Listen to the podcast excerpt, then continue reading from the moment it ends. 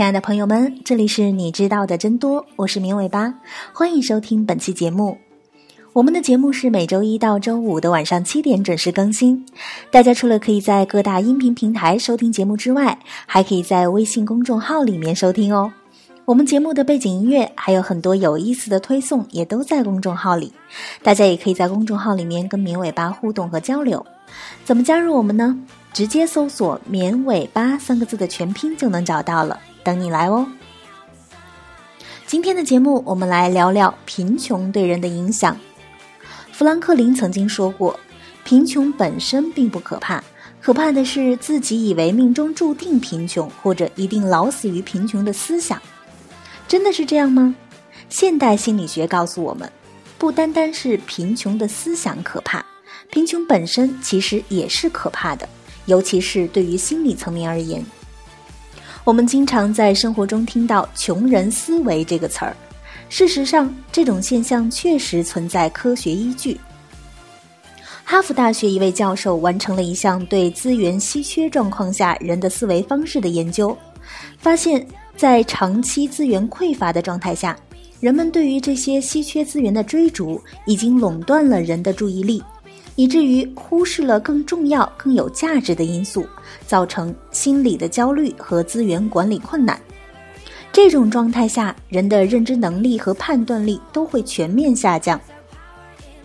这种长期因为资源稀缺而培养出的穷人思维，叫做稀缺头脑模式。在这种模式下，不仅会导致人们失去决策所需的心力，即使他们随着生活的变化已经不再缺钱。还会依然带着这种稀缺头脑模式去生活，这也就是为什么我们看到很多小时候经历经济困难、成年后经过努力生活已经很宽裕的人，还是会在一些重要时刻做出不恰当的判断和选择。这就是稀缺头脑模式造成的长期影响。当人处于稀缺头脑模式的时候，也意味着人很容易陷入一个贫穷的恶性循环当中。很多人都会说“穷人目光短浅”，这个话也并不是没有道理。但其实并不意味着是穷人天生就比富人目光短浅。相比富有的状态，贫穷本身会令人压力加大，结果是会让人对风险产生抵制，并且更加缺乏耐心，从而导致他们目光短浅。所以在做决定的时候，更加倾向于短期收益。对于类似教育和医疗服务等等的未来投入，他们的意愿并不大。美国麻省理工贫穷行动实验室的心理学家指出，贫穷的压力和决策的关系产生了一种恶性循环，最终导致了贫穷的循环。这不是经济上的，而是心理学上的问题。因为压力，穷人无法承担长期风险和未来的投资。而这又导致他们继续保持贫穷，与此同时，也加大了他们的压力。那么，贫穷会不会对大脑产生影响呢？现代科学告诉我们，贫穷会对大脑产生影响。哥伦比亚大学行为认知神经学实验室的研究发现，在贫穷环境下生长的儿童，他们的大脑会发展出不同的结构。在使用 MRI 扫描研究了儿童的大脑之后，我们发现，在不同环境下生长的儿童，大脑结构会有差异，而大脑结构对应的是人脑的各项功能。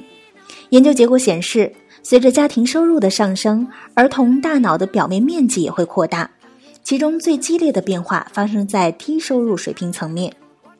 大脑结构的差异跟儿童在读写、记忆、执行力方面的表现差异有着密切的联系。家庭经济环境和大脑结构功能的联系主要体现在两个方面。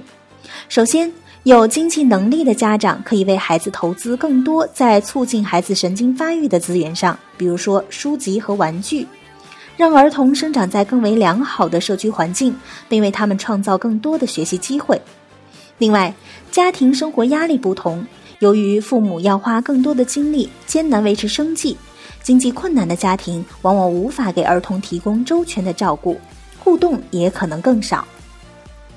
虽然说高收入并不一定带来高幸福感，但对于低收入群体，因为贫穷带来的压力和焦虑感，却会给幸福感带来极大的负面影响。穷人因为承受的压力更大，他们身上主要的压力荷尔蒙，也就是皮质醇的含量，也比经济状况好的人更高。在肯尼亚的一项研究表明，因为干旱导致收入锐减之后，农民的压力水平和身体中的皮质醇水平都增高了。另一项在肯尼亚进行的实验中，他们给随机选取的被试七百美金，相当于是他们一年的收入。之后的测试中，他们的压力和抑郁水平都会明显降低，幸福感升高，身体中的皮质醇含量也下降了。在瑞典的一项研究中发现，人们在中彩票之后，抗抑郁药物的消费量也下降了。那么，贫穷对于自尊心有没有影响呢？美国国家心理机构的研究结果显示，经济阶层对于自尊心的影响在不同年龄层是不一样的。在八到十一岁的孩子当中，经济阶层和自尊心没有显著的关联。在十二到十四岁有微量的关联，到了十五到十八岁关联就变得更大，而在成年以后，阶层和自尊心的关联就会明显变大。这样看来，贫穷本身并不会让孩子感到自卑，可能有的孩子甚至对贫穷还没有概念。真正导致孩子自卑的，或者说是随着年龄增长使孩子越来越自卑的，其实是社会环境的影响。在很大程度上，自卑这个概念是后天形成的，也是可以避免的。就像很多人亲身体会到的，贫穷的确会对一个人心理的各个层面造成影响，很多负面影响甚至在经济状况已经改善后仍然影响深重。但是这些问题并不是不可改变。从脑神经科学已经验证的事实来看，大脑的发展过程是可塑造的。我们的大脑结构和神经连接一直在不断的改变着，这种可塑性会持续一生。通过改变我们思考和行动的方式，我们能够为自己，也能够为孩子创造更光明的未来。改变的第一步是通过自我觉察发生的。当你真正了解到你的某些行为其实来自于早先的贫穷经历，你就可以从一个被动的反应者变成一个主动的掌控者。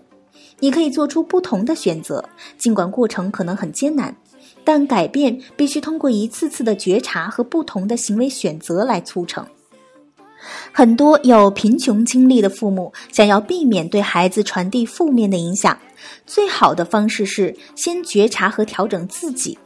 不管目前的生活状况如何，父母给孩子最好的礼物，其实就是最初几年的亲密陪伴和积极的情绪互动。